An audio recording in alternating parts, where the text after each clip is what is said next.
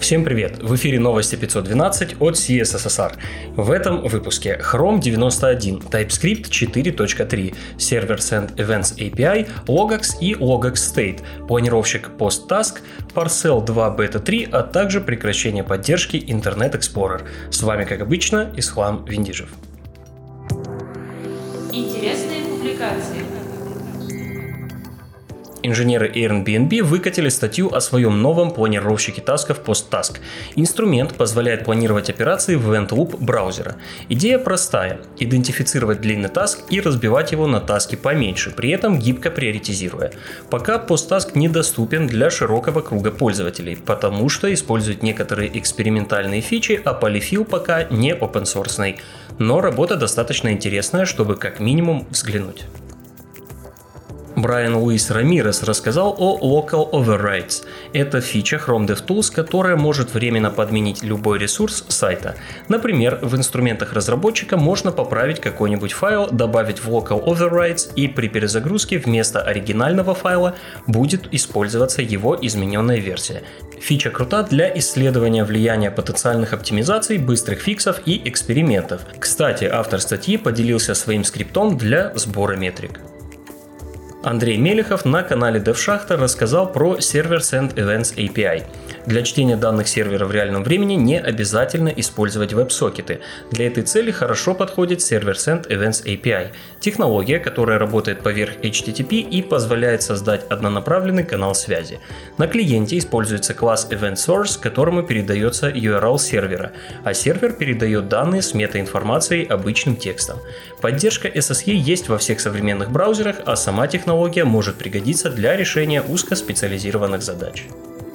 Еще одно видео об инструментах. Андрей Ситник и организатор IT-сообществ Нью-Йорка Кирилл Черкашин записали трансляцию про Logax, инструмент для синхронизации веб-клиентов и сервера. Рассматривали CRDT и Logax, а также новый стейт-менеджер Андрея Logax State. Поговорили не только про инструменты, также обсудили удаленку, open source, стейт-менеджеры в целом и ответили на вопросы. Анализ CSS NGS библиотек опубликовал на CSS Tricks Андрей Пфайфер. Рассматривается 10 библиотек, среди которых Styled.jsx, Styled Components, JSS, Compiled и другие.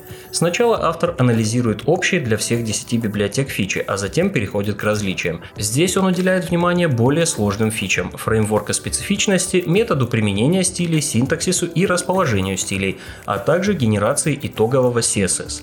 Как итог, короткое заключение с вопросами, на которые которые нужно ответить при переходе на CSS NGS решение.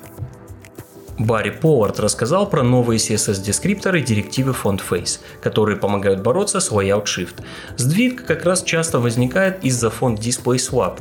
Для решения этой проблемы придумали использовать Font Loading API и сопоставлять метрики резервного шрифта с метриками загружаемого шрифта. Метод работает, но он далеко не самый удобный. В рамках новой спецификации CSS Fonts Module добавили новые дескрипторы, которые должны помочь избежать непредсказуемых сдвигов контента. Это это Size Adjust, Descent Override, Line Gap Override и Advanced Override. Большая часть из них уже поддерживается браузерами. Тобиас Гюнтер вернулся на Smashing Magazine со второй частью статьи об устранении ошибок в Git. В этой части он рассказывает, как восстановить удаленную ветку, как перенести в другую ветку комит, отредактировать сообщение в старом комите и как внести изменения в комит более элегантным способом, чем создание кучи маленьких комитов с фиксами. Завершает рубрику наглядное пособие по работе дом domevents.dev. На интерактивной схеме можно посмотреть на дом события в работе и получить справочную информацию.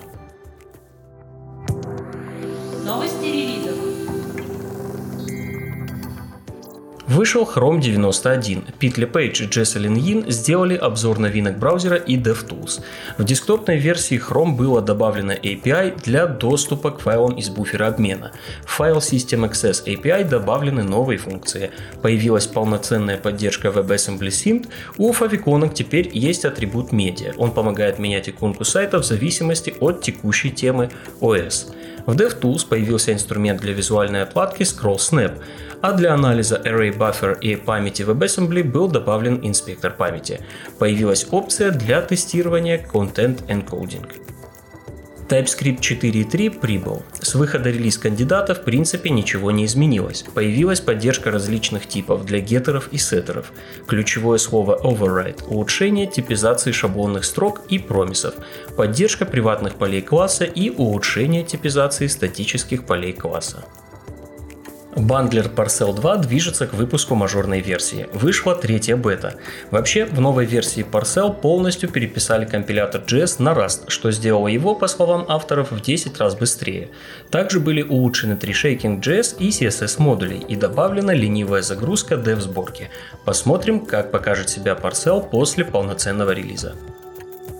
Другой бандлер вид отметился небольшим релизом. Фича всего одна. Теперь вид умеет сервить индекс HTML в режиме middleware. Кроме того, подъехала пачка багфиксов. Также отмечу релизы Nginx 1.21 и 1.21.0 с устранением уязвимости.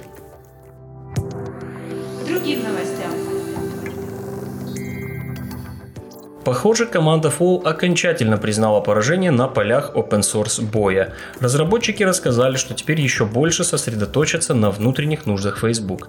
Как следствие, скорее всего, на внешние комиты и сообщества будут обращать все меньше внимания, а продукт начнет все меньше подходить для решения нужд разработчиков вне Facebook. Посмотрим, как дальше будет развиваться проект.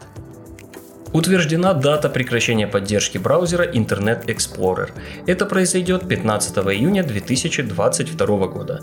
Я очень надеюсь, что вы и так уже давно не поддерживаете IE на своих проектах, а если поддерживаете, это знак, что пора заканчивать.